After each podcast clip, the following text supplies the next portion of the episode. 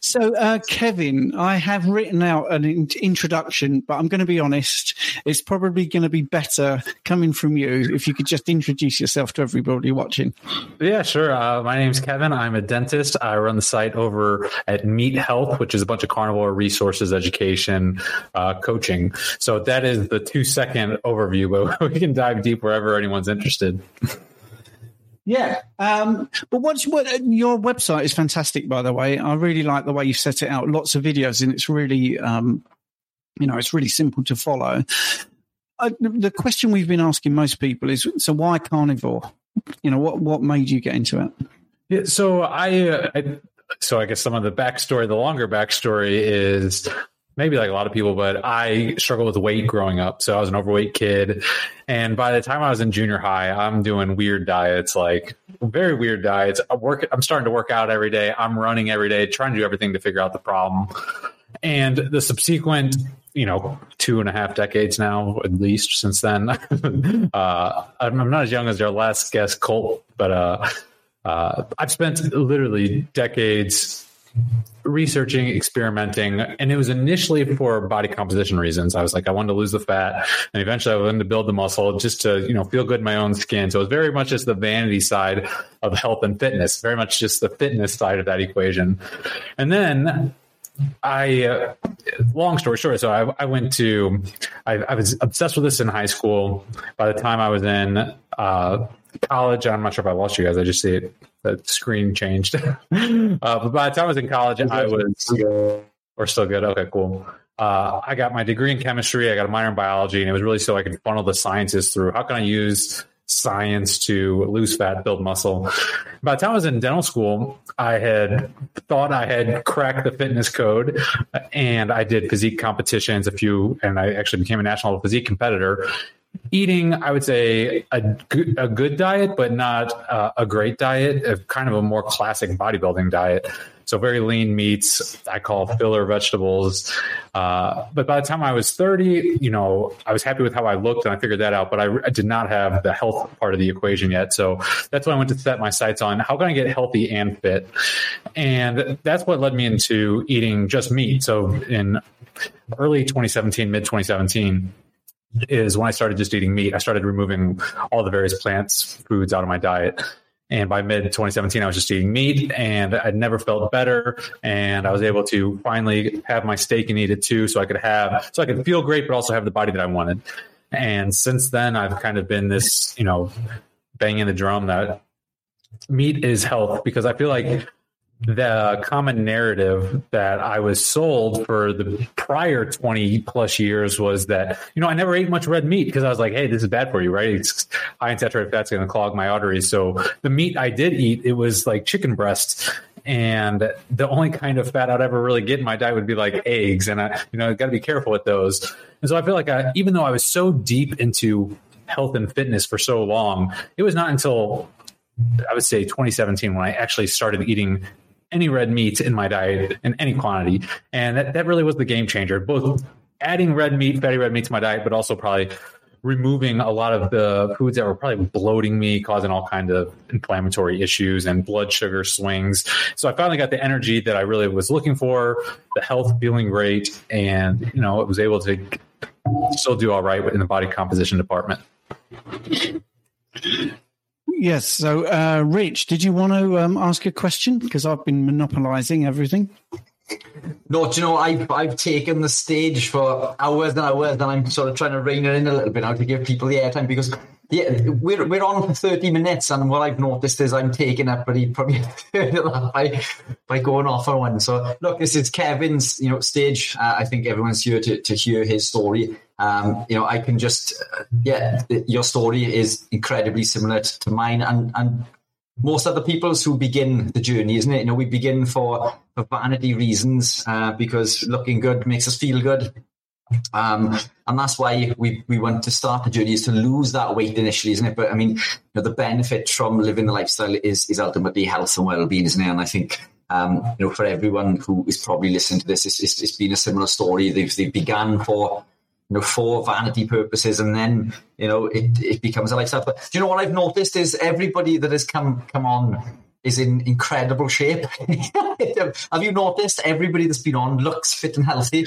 exactly, there it is. Look, um, you know, and I, I, I don't think there are many podcasts, uh, certainly going for 24 hours, with such the volume of guests that we've had on today that have been in the shape and condition. You know, so you know, kudos to everybody that's been on. But it's just testament to the lifestyle, isn't it? It, um, you know, I don't diet. Uh, I, I, very, I very rarely train on, on weights anymore. Dr. Chaffee, you know, alluded to that in, in, in his lifestyle recently as well, that he's done very little training recently. Yet, you know, we still look fit and healthy, and I can see there, you know, that um, you were still in incredible shape. You know, the lifestyle is, is all given, isn't it? This is the magic elixir, as you say. Uh, but yeah, this uh, stage is yours. You you carry on. I, will jump in with, with anything that uh, that springs to mind as we as we go through.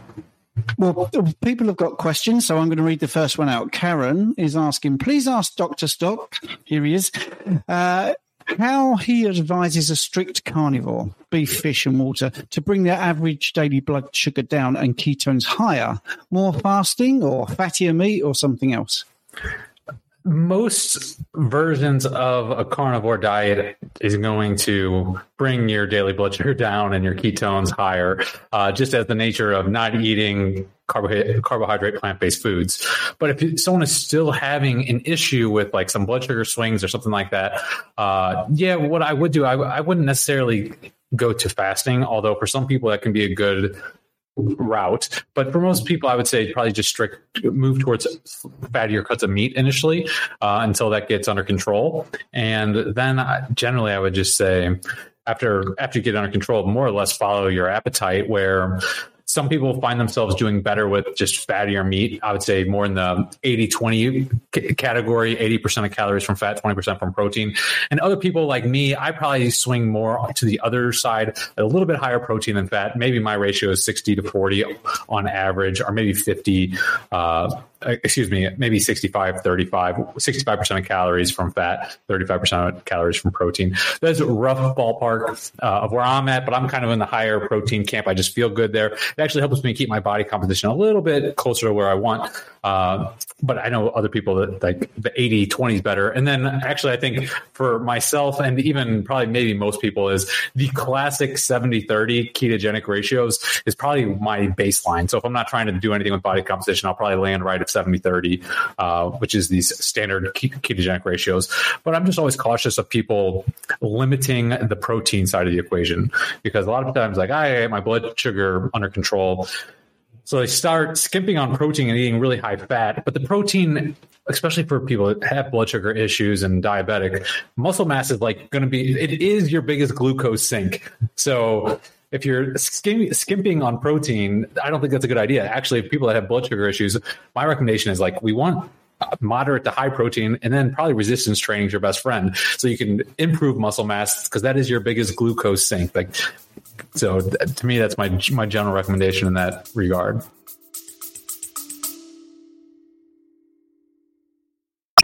Welcome to the Alchemy of Natural Healing. I'm your host, Laurel Dewey. True healing is an alchemical process, meaning it must transform you on all levels body, mind, and spirit. What affects one affects all three. True healing is one of the hardest journeys you'll ever travel but it's one of the most rewarding and fulfilling when you get to meet yourself for the first time. If you're ready to take that journey, let's get started.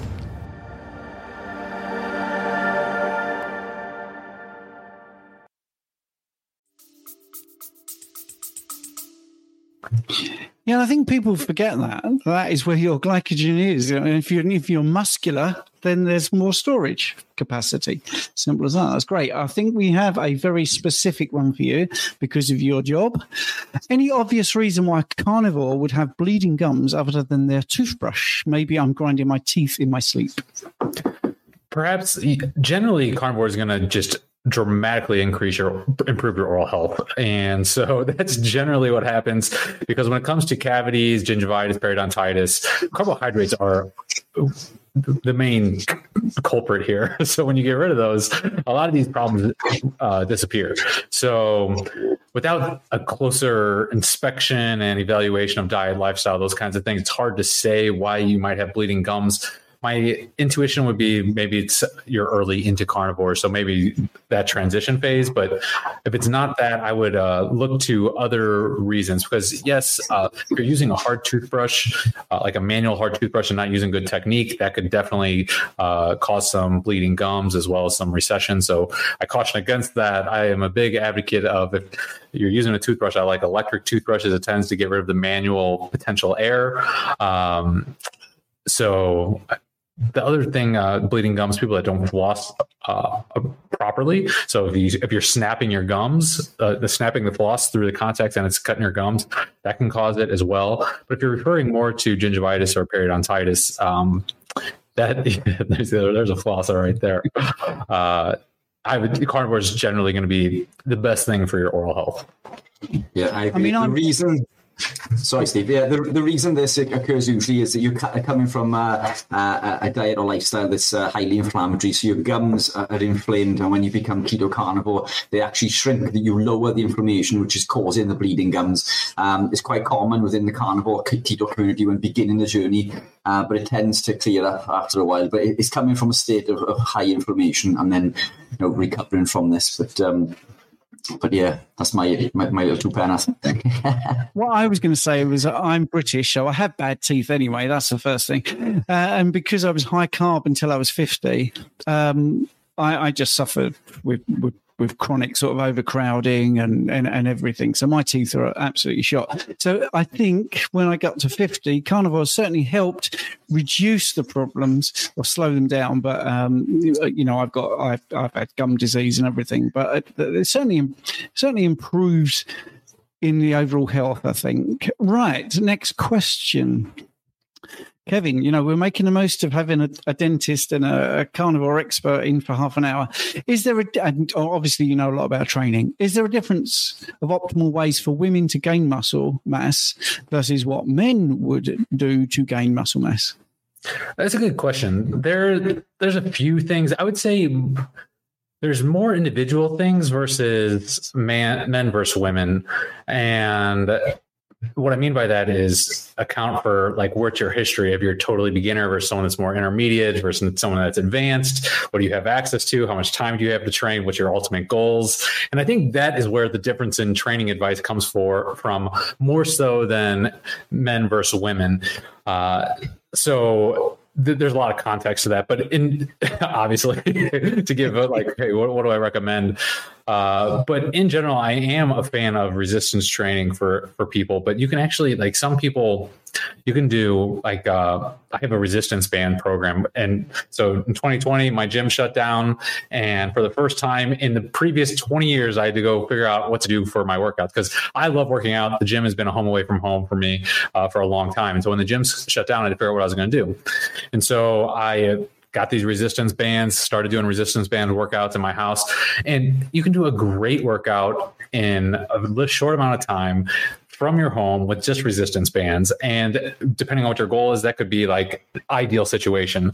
Now, if you want to be competitive on a bodybuilding stage or you got want to put on a lot of muscle, um, diet's going to play a big role there but you know also you got the training intensity you need progressive you need to have a progressive schedule meaning uh, i generally recommend um, double over uh, progressive overload and um, so basically you want to be moving the weights or the resist- resistance up over time and or the volume and there's a lot of kind of detail we can get into this but in general, I think the two important concepts when it comes to muscle building, the number one important concept is progression. And I mean that both in terms of the workout progression as well as the dietary progression. Because what I'll see a lot of people do is they're in the gym every day, right? They're working out hard, but the weights don't ever go up.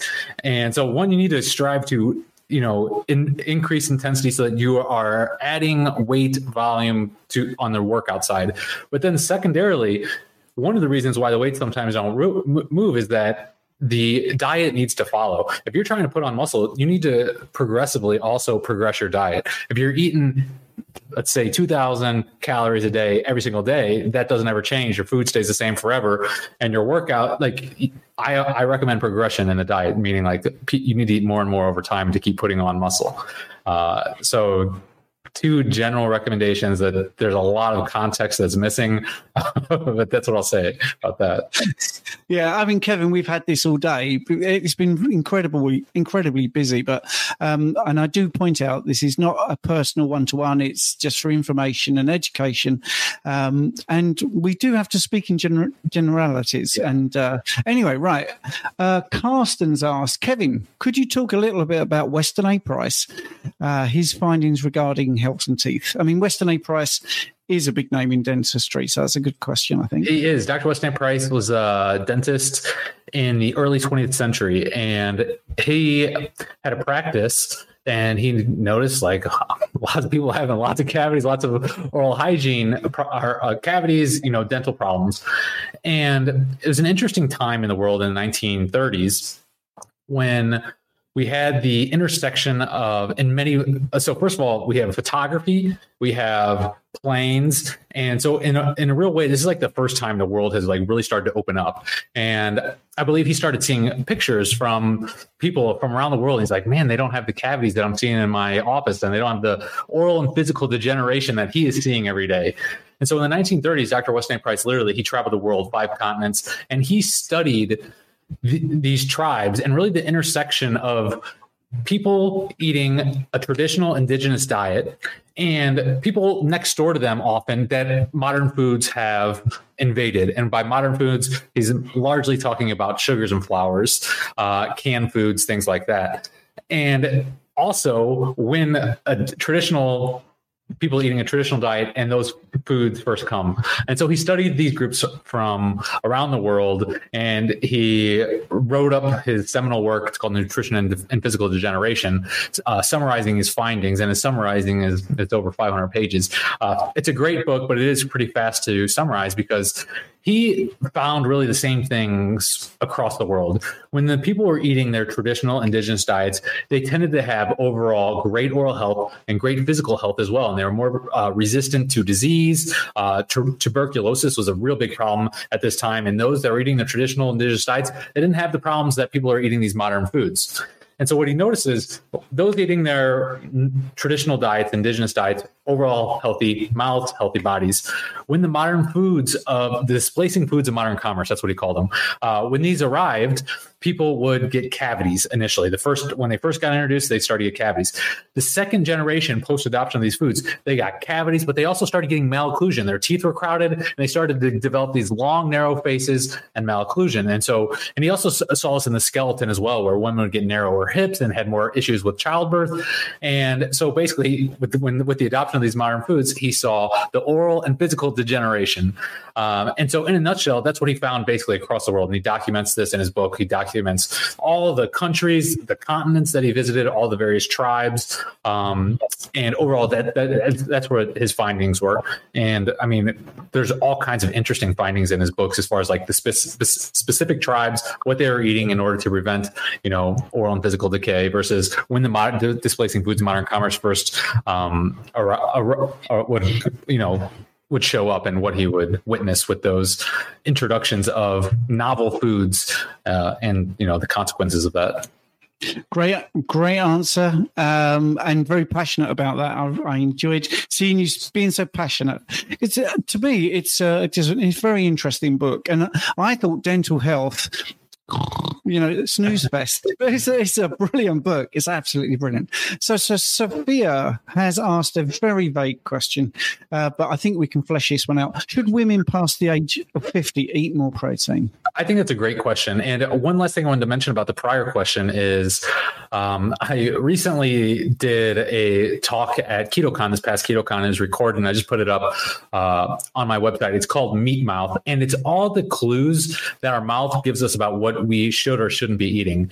And I mention this because often the mouth is the, the canary in the coal mines, like I like to think it. When our diet is off, dentists are often the first people to see it. We'll see cavities and we'll see periodontal disease before someone has a heart attack. And if you start looking at like the periodontal connections and the research with linking periodontal disease and heart disease and dementia, we see this very strong associ- association, almost like they have a similar cause. But the thing is, we'll see cavities and we'll see periodontal disease far before your cardiologist is going to catch your heart attack. And so dentists have a front row seat to this, and the mouth is often can can tell us what we should or shouldn't be eating. And so like you said, oral oral health is te- te- like it's a snooze fest, but I find it can be fascinating, especially when it comes to nutrition, because I think the mouth tells us so much about what we should or shouldn't be eating, which makes sense. That's where the food first enters; like it goes in our mouth first, so uh, first part of the digestive tract. So we, I think the mouth can tell us a lot, and it doesn't have to be a snooze fest. I think we can learn a lot from the mouth. So, uh, sorry to go on that tangent uh, regarding uh,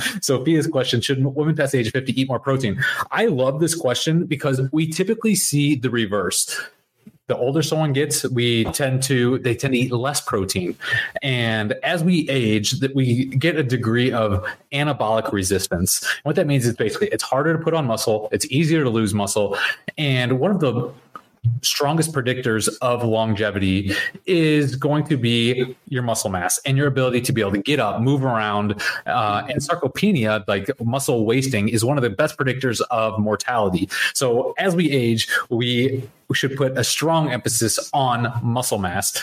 And in order to maintain that muscle mass, protein plays a very important role. So I would say most women past 50 should be eating way more protein than they currently are should you eat more protein depends on how much more pro- how much protein you're eating. If you're already eating, let's say a pound of, uh, a gram of protein per pound of body weight, I wouldn't say that you need to eat more. You've been eating a good amount, and so you should probably continue eating at least that much. Um, but most women, especially when you know past middle age, should should be eating way more protein, drastically under eat protein. Brilliant. And I'm going to apologize, Kevin, for the sort of you know mm-hmm. rapid fire questions. But when we when we when i had this stupid brainwave to do the 24 hour live stream rich and I, I got rich and board i thought yeah we're going to really struggle with content. No one wants to come on. And way too many people said yes which is beautiful. It's fantastic.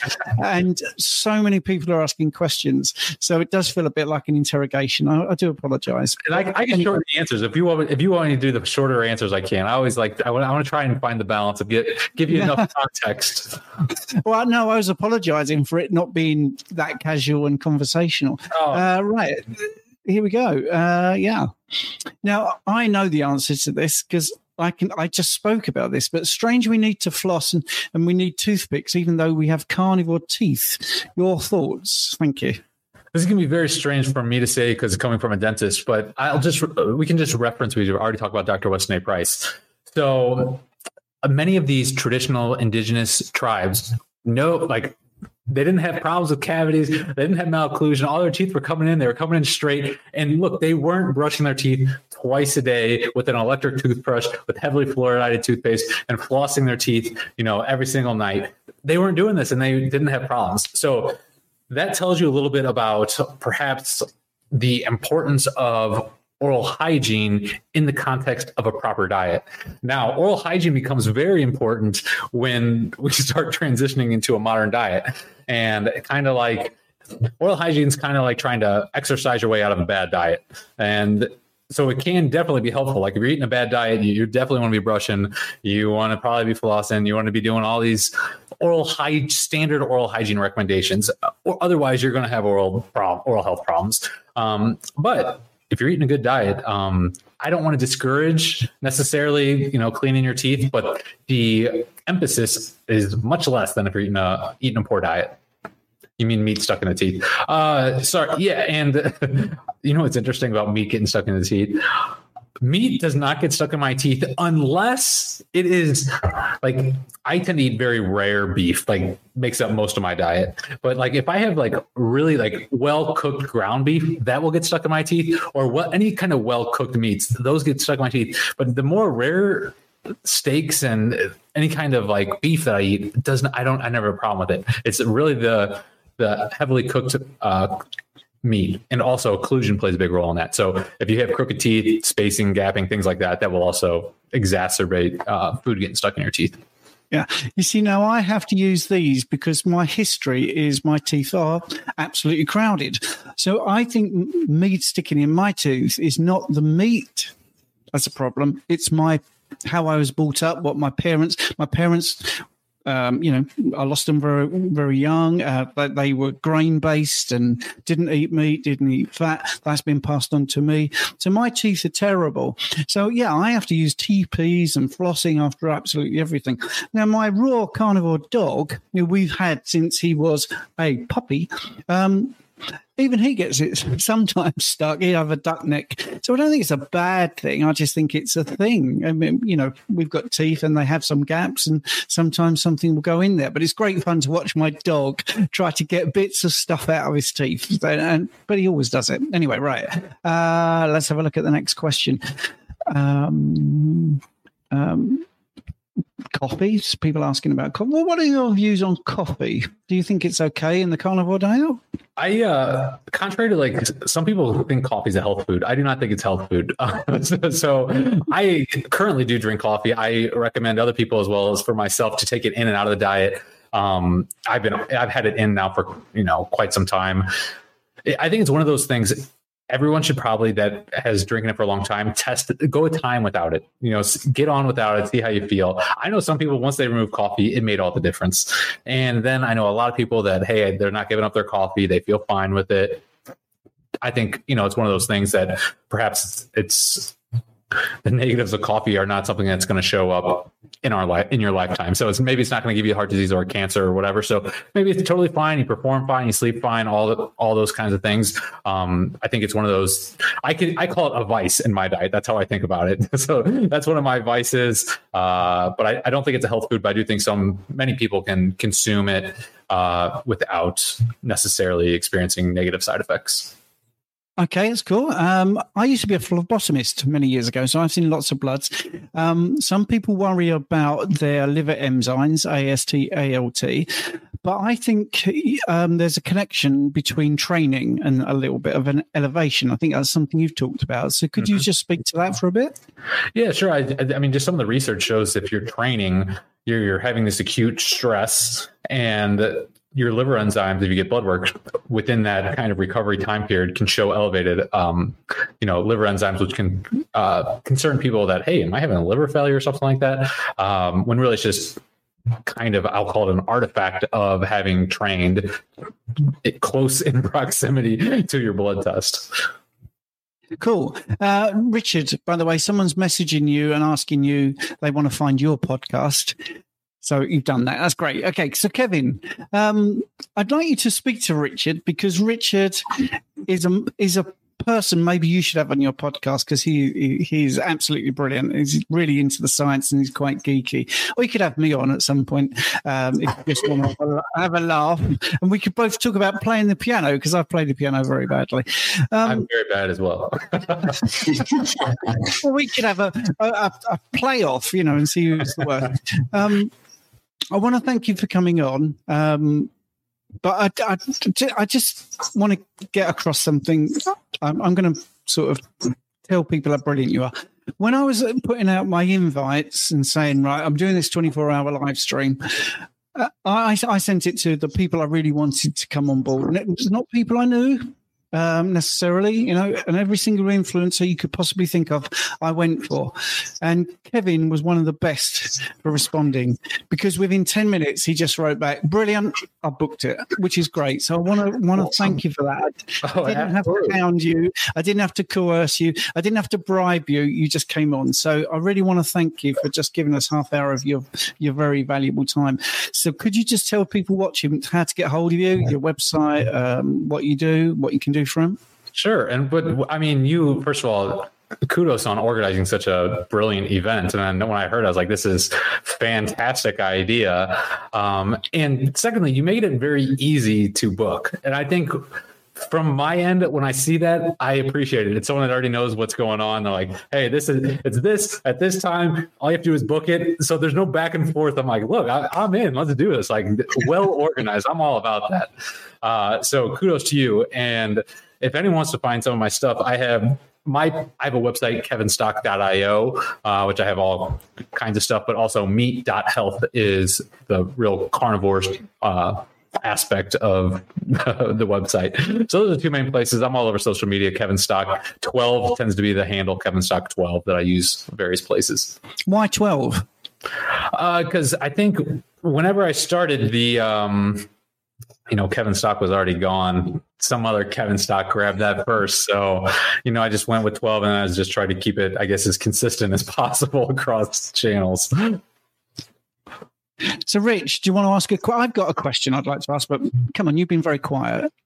Yeah, do you know? I've just been taking it in. It's uh, I've I've I feel like I've taken most of the centre stage. We had Jen and and uh, um uh the Unwins on, wasn't it? And and I yeah I, I felt a little bit guilty because I sort of just pushed it at one side because I tend to get lost in things.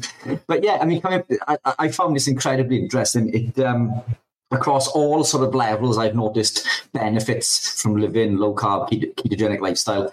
Um, bone, when it comes to um, living carnivore keto, bone is mineralized protein. We need to consume protein and we need minerals to build bone. Um, salt uh, calcium absorption is directly linked to the amount of, of sodium that we can consume, um, and that's directly linked to to building uh, bone mineral density. Now, I, have been to I, I, haven't been to the dentist for a long time. I used to suffer severely with with bad teeth. Um, my teeth now are pretty good.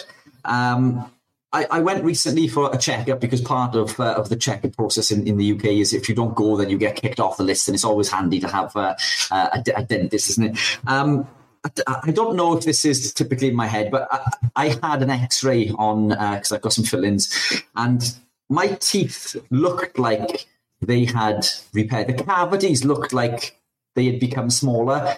Is that possible whatsoever, or am I just imagining things? I look, I questioned this with the, with the dentist, and she had to do a double take. Um, and, and I, you know, I explained my theory behind it in regards to you know building bone and, things because we think osteoporosis is uh, irreversible. You know, is that even possible? I, am not saying we can regrow teeth by any means, but can we strengthen teeth and, and, and make them stronger by by living this lifestyle, or am I just dreaming? Well, so we absolutely, without a shadow of a doubt, can remineralize our teeth. And in fact, our teeth are always kind of in this state of demineralization, which is bad. Like that's it. You have acid, you have, uh, first of all, you eat carbs, turns into acid, acid eats holes in the teeth. That causes demineralization. That's what causes cavities. So that happens in a lot of, uh, basically all the time, especially if you're eating a standard diet.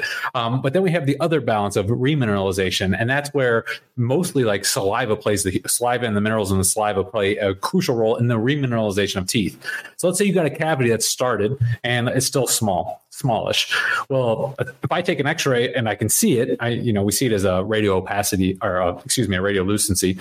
Uh, however, if you let's say stop eating carbs, you get your diet straight, and you allow the body to remineralize that, um, that cavity can the, the progression can totally stop indefinitely and forever. Um, often we will still see that radiolucency in the x-ray um, but the tooth can be remineralized and without uh, without progressing.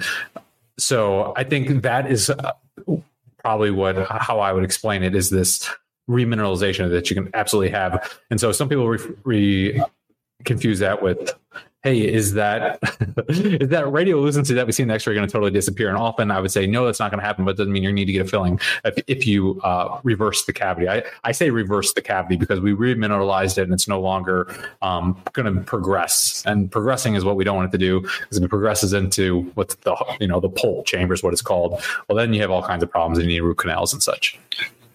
Thank you. Um, so, in the waiting room, in the waiting room of the dentist, we have uh, this other doctor, Dr. Lisa. Dr. Lisa, we got to meet a couple months ago. Yes, it was so oh. great seeing you. Hang on. It was great seeing you. Uh, you again. At KetoCon. KetoCon. Yeah. Oh, fabulous. Yeah, I've been a, a big, big, fan of Dr. Stock. And yeah, I, you know, and and I think really the connection and the bottom line is this carnivore way of eating involves the health of every aspect of our bodies, whether it's our eyes, our teeth, our heart, our lungs. And so we become very empowered and passionate to talk about this because not only, you know, are we bombarded with questions about our specific specialty, but I like to just say, yeah, what makes you think that it's going to heal like just this or just this and ruin your heart? And you know, there's there's so much about this that you just get so powered up about because there's this this knowledge that I feel we have that we want to shout from the rooftop and it's it's very difficult to get the word out with all the conflicting information out there. Shall I let you into a secret then? When I started this, I had a I drew a person and I went through. Can we get a specialist that talks about the brain? Can we get someone that talks about the eyes? Can we get someone? Seriously, I did this. It's very sad. And yeah, of course, you went nose. You went nose to tail. brilliant, brilliant, absolutely brilliant. And I and I I agree with you because um, Rich just said, everybody does look a picture of health from top to, top to bottom. And I love what you just said, actually. That's really great. Yeah. Uh, you're going to eat this way just to make your teeth better, but your eyes are going to be rubbish and your hair is going to be rubbish. So, but that's obviously not going to happen. And everyone does look overall healthy. I mean, I think I'm doing okay for 59 and uh, 14 hours into a live stream. but anyway, right. Um, so, Kevin, thank you so much. Well, thank you for uh, having me. It's a pleasure chatting. Yeah, absolutely pleasure, Kevin. Thank you. Yeah, brilliant is brilliant. Bye. Bye, Dr. Lisa. Thanks, thanks, Kevin. Bye, well appreciate Bye bye. Take care. So, hey there, Lisa. Uh, oh, he's back. back There he is. Would you like to introduce yourself? Um, I know you've just said you're an eye specialist, but yeah. So I'm I'm Dr. Lisa Wiedeman. I have been in practice for over 32 years. I'm an optometric physician. And um, yeah, I came into carnivory mm, over 14 years ago. I was fortunate enough to have had enough personal issues in my life to really want to seek out an answer. I struggled with sugar, carb, processed food addiction, binge eating disorder. And I just couldn't figure out how to get out from under myself with that because for anybody who has suffered from that, you know how incredibly strong this draw is and how incredibly difficult it is to what I call stay out of the ditch. And, you know, you could be good for a couple months and then all of a sudden there's a trigger, there's an event. It's something with your coworkers, it's something socializing with friends, it's a family holiday. And next thing you know, you give yourself permission and you are down in the ditch. And it might take a week, a month, a year to climb back out because we have learned through our lives how to fill emotional voids, how to deal with emotions and some of us, unfortunately, who have the predilection to be uh, addicted to certain substances. And that's not to say there's cross addiction here, where a lot of alcoholics who get sober cross addict onto sugar, and likewise, cigarette uh, smokers who end up being able to kick that habit, end up gaining weight. It's because, in my opinion, we are still striving to fill the the need that we have for these what i call docs these drugs of choice whatever it happens to be uh, and it becomes very difficult unless we understand that we have to change our relationship with food and change the impulse of why we turn to food. Um, and it, it, becomes a very well for me um, and and for many and that's this is pretty much how my coaching goes is is discussing how turning to a full carnivore way of eating eliminates those foods that we are so attracted and addicted to. Nobody's binging on ground beef. Nobody's binging on sardines or eggs. Those aren't binge foods. And we have to understand that we have to get angry at big food, who really has, um, unfortunately, hired addiction specialists, experts on staff to intentionally make these foods in certain combinations of fat, sugar, salt. And we are really just victims until you understand, realize, and wake up to it. And also, it's still, even at that point, it's still not easy. It's still that change of our emotional connection. I mean, we could be going to these mm-hmm. foods for anxiety, stress, depression, boredom, even happiness. There's different just different emotions that well up that we learn to turn to food to hit that dopamine center. And it becomes very very difficult to break that cycle. So i'm just really grateful for the whole you know when i came into this 14 years ago i was like oh wow. I was reading in this forum zeroing in on health that was out there. This is way before instagram and facebook. And I was like, this small group of people had kind of started this thread and then um, became this little forum. And I was reading about people resolving their diabetes and their bipolar disease and their anxiety and their depression and their eating disorders. And I was like, wait, wait, what? All right, I'm starting tomorrow. and then I thought, oh, wow, this is crazy. Okay, so I resolved that issue and now I'm going to. Um, like something else is obviously got to go wrong if I'm not eating fruits and vegetables because we're all brainwashed our whole lives that, oh, you need grains so you can go to the bathroom too. Like, what are we doing here? But I said, you know what? I'm just going to keep doing it day by day. And as I do it, I'm going to continue to research. And the group really shared uh, the fat of the land, not by bread alone, the whole Stefansson uh, explore expeditions and uh, Owsley, the Bear Stanley, all those kind of things. And I was like, wow, not only is this resolving my issue, but it's the healthiest way to eat. and like, let's celebrate this and let's just friggin' shout it from the rooftop. But guess what? Nobody really wants to hear this. Nobody wants to hear that you're not going to eat bread and pasta and pizza and chocolate and ice cream anymore and just go away and fly your freak flag somebody somewhere else. And um, yeah, then it got frustrating because I wanted what I was feeling as I was feeling healthier and healthier and talking about it to some people who were willing to listen and receptive to it and then watching their remarkable improvements and changes i was like you know what i just have to pick and choose and understand who themselves has their own why that makes them cry.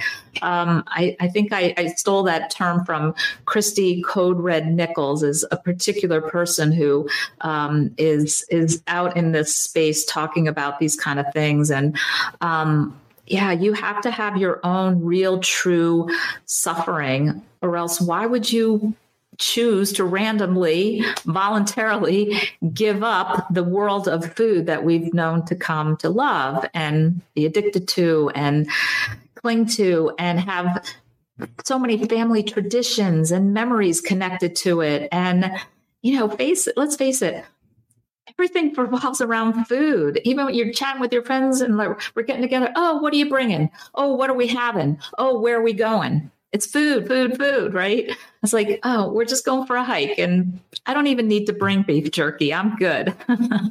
so yeah, so that's that's really my my background in a nutshell. Um, and and what happened I'll, I'll just go one step further of what then happened was I just was actually yeah, just continuing on my way with this, realizing people don't really want to hear about it. So we'll just zip it up. And then, um, yeah, I guess 10 years goes by. And then I'm browsing on, you know, scrolling on Instagram, just on my own little private account. And I, I came across some car- zero carb carnivore kind of things. I was like, oh, cool, let me read. And I was reading some comments of naysayers in there saying, oh, well, that's all well and good, but this is not possibly sustainable long term and not possibly healthy long term. And I was like, uh, wait let me raise my hand here can i speak so yeah i um i then just off the top of my head created Carnivore Doctor on Instagram. I thought, well, let me follow some people in there and let me start making some comments and keep this as my little, you know, carnivore sidekick here to, you know, try to talk about this. And it just exploded. I was so excited to see that, you know, once Shawn Baker was on with Joe Rogan and then Mikhaila Peterson and and Jordan and um and you know, Shawn Baker doing his MeatRx thing. And I thought, wow, okay, this movement's growing and I need to be part of it. and so, um, yeah, so I, I, came to then. Uh, really become so passionate to i said if i can help one person out of the misery that i lived for 30 years i will be so ahead of the game just to feel that i can make an impact on somebody else's life like that little forum did for me 14 years ago. Brilliant. Dr. Lisa, thank you so much. It's great, isn't she, Rich? Yes, absolutely fantastic. It, uh, again, I mean, it's um, coming back to a few points that you made. Then I, I know some of the content that we've, um, you know, that we put out there has been repeated because you know, some of it comes back again and again, and this food addiction comes back to you know the impact on the catecholaminergic neurotransmitter synthesis and how the body creates neurotransmitters. And food addiction, we just had um, um, uh, the Unwins on recently, and we went through food addiction and how the food we eat affects uh, you know our brain's ability to process these neurotransmitters and blocks the neurotransmitter synthesis, leading to us in this pursuit of dopamine. So you know, it food addiction is a real thing. It's not recognised, I believe, in the UK or or, or the states as as a real addiction, but it's probably, in, in our opinion, the most damaging uh, form of addiction. But I just think that deserves to be highlighted again. I mean, it. Um, we are addicted to these things, and, and, unfortunately, we're in a society where we're bombarded with these uh, misinformations, these ads and things to tell us these foods are, are, healthy and good for us to consume our whole grains and avoid our saturated fats. And it is this uphill struggle, isn't it? It uh, it's um, yeah, it's it's part of this uh, this battle. I think that we've all decided to be part of and, and try to uh, to influence others and, and, spread spread the word, isn't it? But um, another thing that I wanted to ask you really quickly was um, I, have been coming back to a point you made earlier. I've been working with a professional snooker player. Um, who fell out of professional rankings. Um, he came to see me. We put him on a ketogenic lifestyle. Uh, within a few weeks, he's now regained his pro status. So he's a professional player. Um, and one of the benefits that he's seen is an improvement in his vision.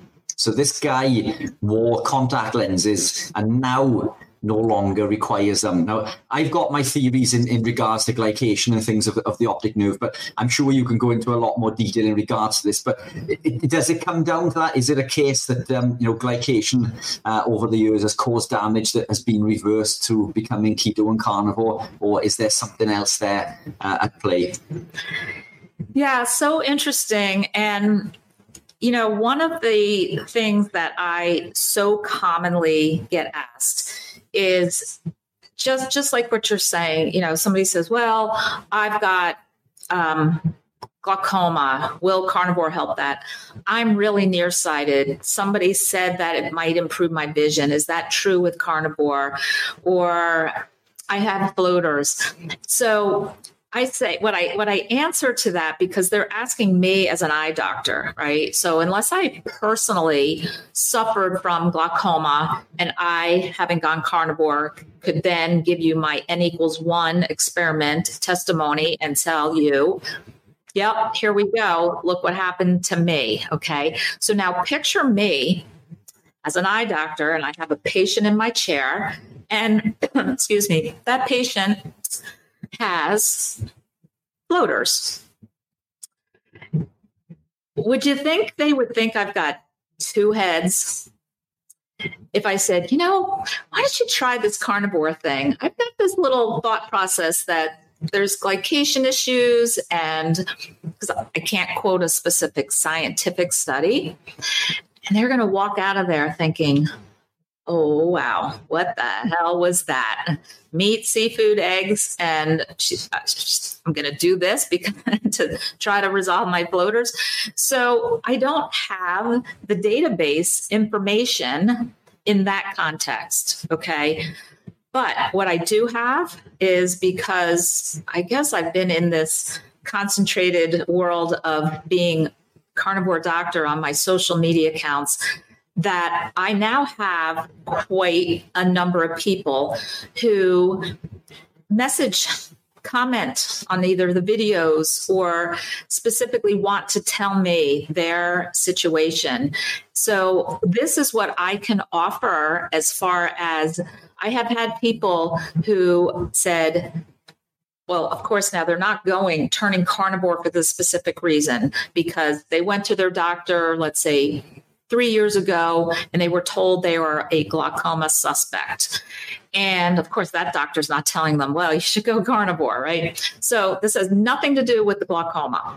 But by chance, the person is a severe, let's say, um, unstable blood sugar diabetic and is being threatened to go on insulin now. And they now have their why to make them cry. They research, they find this whole carnivore thing, they do it. They're doing it one year, two year. They're resolve themselves of all of their diabetes issues. And guess what? They're writing to me. I went to my eye doctor. I'm no longer a glaucoma suspect. and I've had testimony after testimony of all sorts of different eye situations. I used to wear glasses.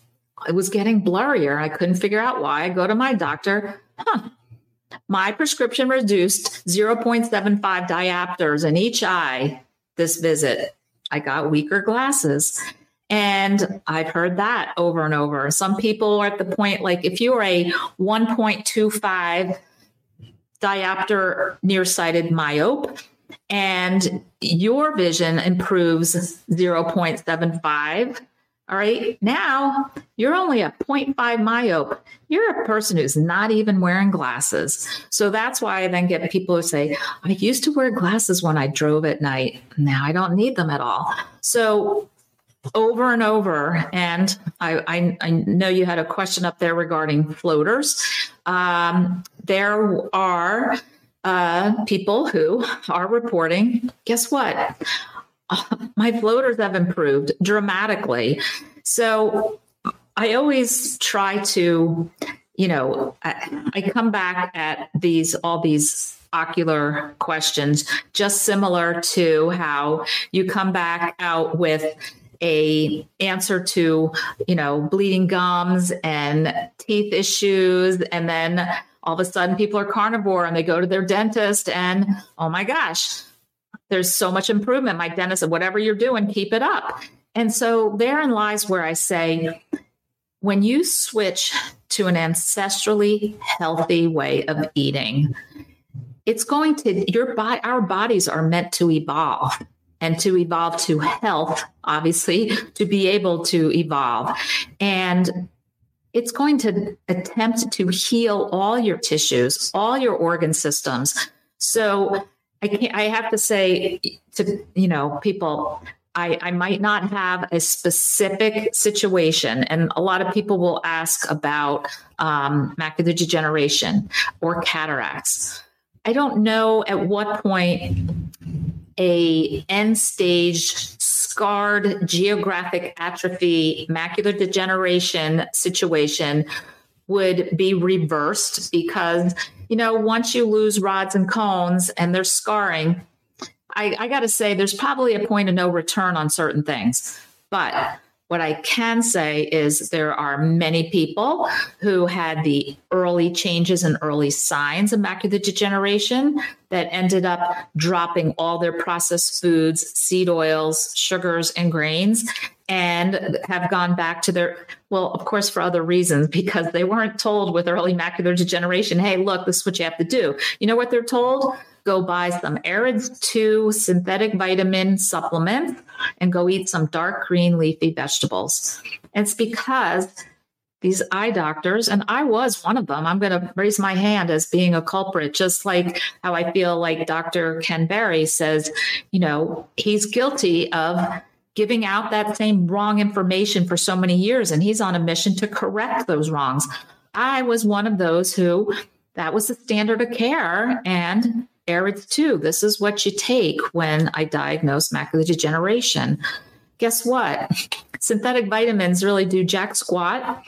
And I've been doing a lot of research, and I'm, I'm really fortunate. On two days from now, I am going to have Dr. Chris Knobbe on my YouTube, and we're going to go really in depth into this because we need people to understand and know that the information is not out there for all of these doctors who haven't learned this in school. So how are we going to get the information out? This is kind of like this grassroots, you know, kind of like what we're doing here. We're trying to get the message out.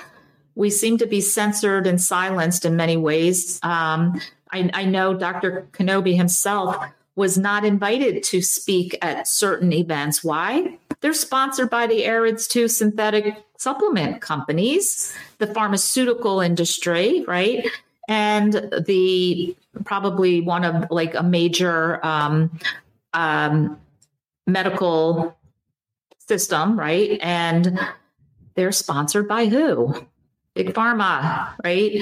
So it becomes really um, frustrating situation to try to feel like we know the answer and we just have to wait for the people who are willing to hear it and I think it's just so important what you're doing here. And I know Judy Cho just had the Carnivore Summit, which is amazing. It's all about getting the information out. And again, I um, I like to say that it's it's one of those things where you have to be receptive to the information. And i know so, because then of course what do you what's the first thing we all hear? Well what about my 92 year old grandmother who you know ate mostly vegetables and you know, I say, well, your 92 year grandmother probably baked with real butter and not Crisco. And there's a lot of other issues that could be, you know, involved in that. But um, yeah, I, and I say, all I can give you is my own personal experience and those of thousands that I've coached and, um, and just look into it further. Brilliant. And Judy's coming on in about half an hour's time, actually. We've got a oh. guest straight after you, and then uh, Judy's at half an, half an hour. Uh, anyway, right, brilliant. Um, there's a question there. Do you want to take that, Dr. Lisa? Why do many doctors say we need to be careful on protein intake when having kidney issues? Yeah, so the the whole thing with the kidney issues is, you know, if you're an end stage kidney failure, that's a whole different scenario. And of course, I can't give any medical information here, any medical advice. But again, there's a lot of wrong information out there um, because eating this way could actually resolve your kidney issues. Like I said, this when we remove all of those toxic substances from our diet, our body wants to heal and evolve. So, who's to say what would make us think that it would exclude the kidney issue from that, right? So that that that really is, um, yeah, the whole. Don't don't fear it. Um, I say go down go down the rabbit hole and go look on YouTube. There's a lot of information about kidneys and carnivore. All right. How, how, a, a, nice question here. Uh, asked Dr. Lisa to comment on how important it is to get natural sunlight in the eyes, even in those with de- degenerative uh, retinal diseases. Yeah, that's such a great question because so many people, as soon as you're diagnosed with macular degeneration, one of the first things the eye doctor says is make sure you wear your sunglasses, protect your eyes from the sunlight. The sunlight is not what's causing macular degeneration. And you're going to be able to heal, like I said, with the proper ancestral way of eating, with a, totally eliminating the seed oils. That's the key thing with um, with our health. Uh, so Oh, yeah. Um, the doctors that are saying that are not, you know, saying it maliciously. Uh, same thing, they'll say that about cataracts. Oh, protect your eyes. It's so important to get the sunlight into our eyes without blocking it with UV blocking sunglasses. even regular prescription clear lens eyeglasses block the UV from getting in your eyes. I know it sounds rather crazy, but the material, the clear plastic polycarbonate material, blocks 100% of the UV coming in. So you want to go outside really within the first hour or two in the morning of wakening. Open a door, open a window, let actual natural sunlight come in. You don't actually have to go outside and sit outside. Um, but it's it signals our eyes are not just for vision. There's so many different receptors in our eyes that are not just the rods and cones for taking that image and sending it to the brain and allowing us to see. There is, it's so complicated and it has to do with our circadian rhythm. It has to do with melatonin. Um, and the, the brain is so smart, it knows the angle of the sun when we are out in it in the morning. Also, at sunset, it knows how to shut down the cortisol and it knows what to do, but not if we're sitting inside all day and not if we're wearing sunglasses all the time when we're outside. So, oh, there's Dr. Kiltz on there. yeah. Dr. Kiltz was on as a guest, and he's been absolutely brilliant and supportive all the way through. So, uh, love Dr. Kiltz. He's coming. He will be standing right here next to me in um, 13 days. so, um, yeah, I have my big Northeast meetup that I have sold out. 125 carnivores are coming to uh, meet with me kelly hogan and dr kiltz and i have a rancher from rhode island bringing some nice regenerative beef. And i rent out a beautiful area outdoors at a in, a, in the woods. And we all gather together and guess what? Talk carnivore talk experience talk about um, our healing and our evolving through our own personal journeys with this because this is what makes it so powerful and it makes it help people not feel so isolated and alone in all of this. Dr. Lisa, thank you very much. I've been staring at a screen for uh, many hours now, so I put some blue blockers on. Uh, do you have any comment? Are, are these worth trying? Do you think I'm I'm doing the right thing, or do you feel that they're maybe bit too fatty. What do you reckon? No, you know, I think there's a lot to be said with um, how we now as humans and the way the world has changed and how much we are doing this, right? Yes. Or yes. we're on the iPad or we're on our laptops um, out of necessity and out of, you know, this is this is where I I can help express my knowledge and get to all these other people who, you know, come and say, "Oh my God, you've changed my life. This is amazing. Thank you so much for what you do." And it, what do I do? We're on a screen, right?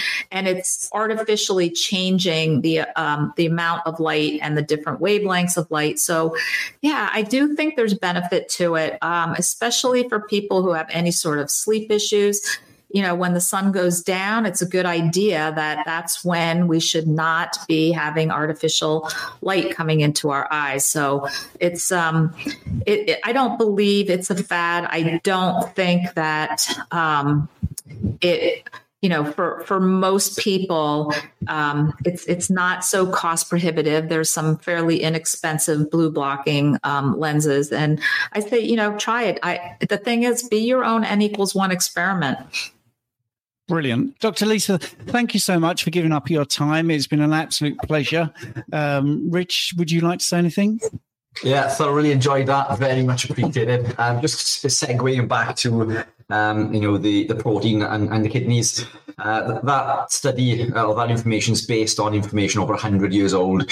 Um, I personally worked with people with advanced polycystic kidney disease, which is degenerative, uh, 5% year on year, who um, has, has, halted kidney disease in its tracks through being predominantly carnivore based, eating nothing but um, high protein with lots of salt. So, um, question, science, that's what it's there for. Uh, kidneys um, or, or, protein consumption, in my opinion, as you rightly say, unless you're suffering with severe, uh, you know, kidney issues, is not a problem. Protein is the most important macronutrient. Do not skimp on your protein. But really thoroughly enjoy that. Yeah, and then and then too also what you said earlier when I was uh, kind of peeking in on the end of Dr. Kevin Stock's uh, little talk is, you know, take a look at us carnivores. I mean, I'm 58. I'm you know, I'm strong. I work out. I feel amazing, and I feel that people need to know that this isn't something. This is not a fly by night fad freak uh, quick fix, you know, thing. This is this is how how we should be eating all along. Nothing that comes in a box, a bag, a bottle, or a jar. You know, and and it's very difficult for and, and it's really kind of interesting how people say that's just so restrictive. I don't know how you could possibly do that. I'm like, what do you mean? If we were roaming the earth, we'd be so happy to be able to catch a beast, drag it back, and have some delicious fatty meat and go on with our day. And guess what? Be happy to do it again tomorrow.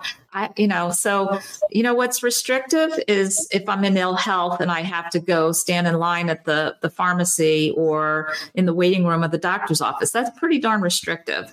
Um, and and I'm not restricted by anything but my but my own, you know, but whatever I, I choose to be restricted by. So um, yeah, I, I'm just I, you know, um, thank you so much for doing something like this because I feel like it's just the more it's talked about, the more information that gets out there, and the more experience each of us, even though those of us who, you know, for me, having done it so many years, uh, but interacting with others now who are coming into this and learning how remarkably empowering it is for everybody. And it i you know here i you can tell i'm just you know i bubble over. You're passionate aren't you?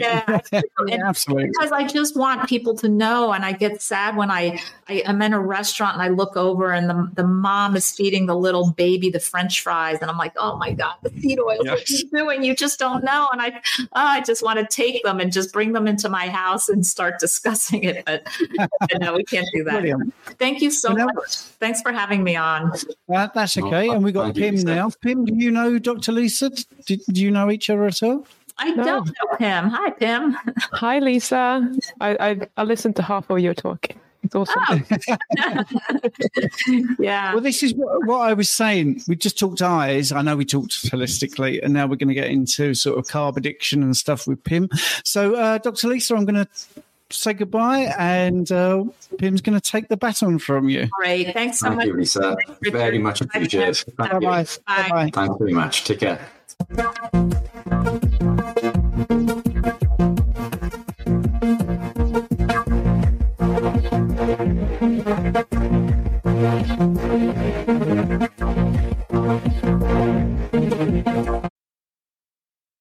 Thank you so much for listening to my podcast. I hope you enjoyed it.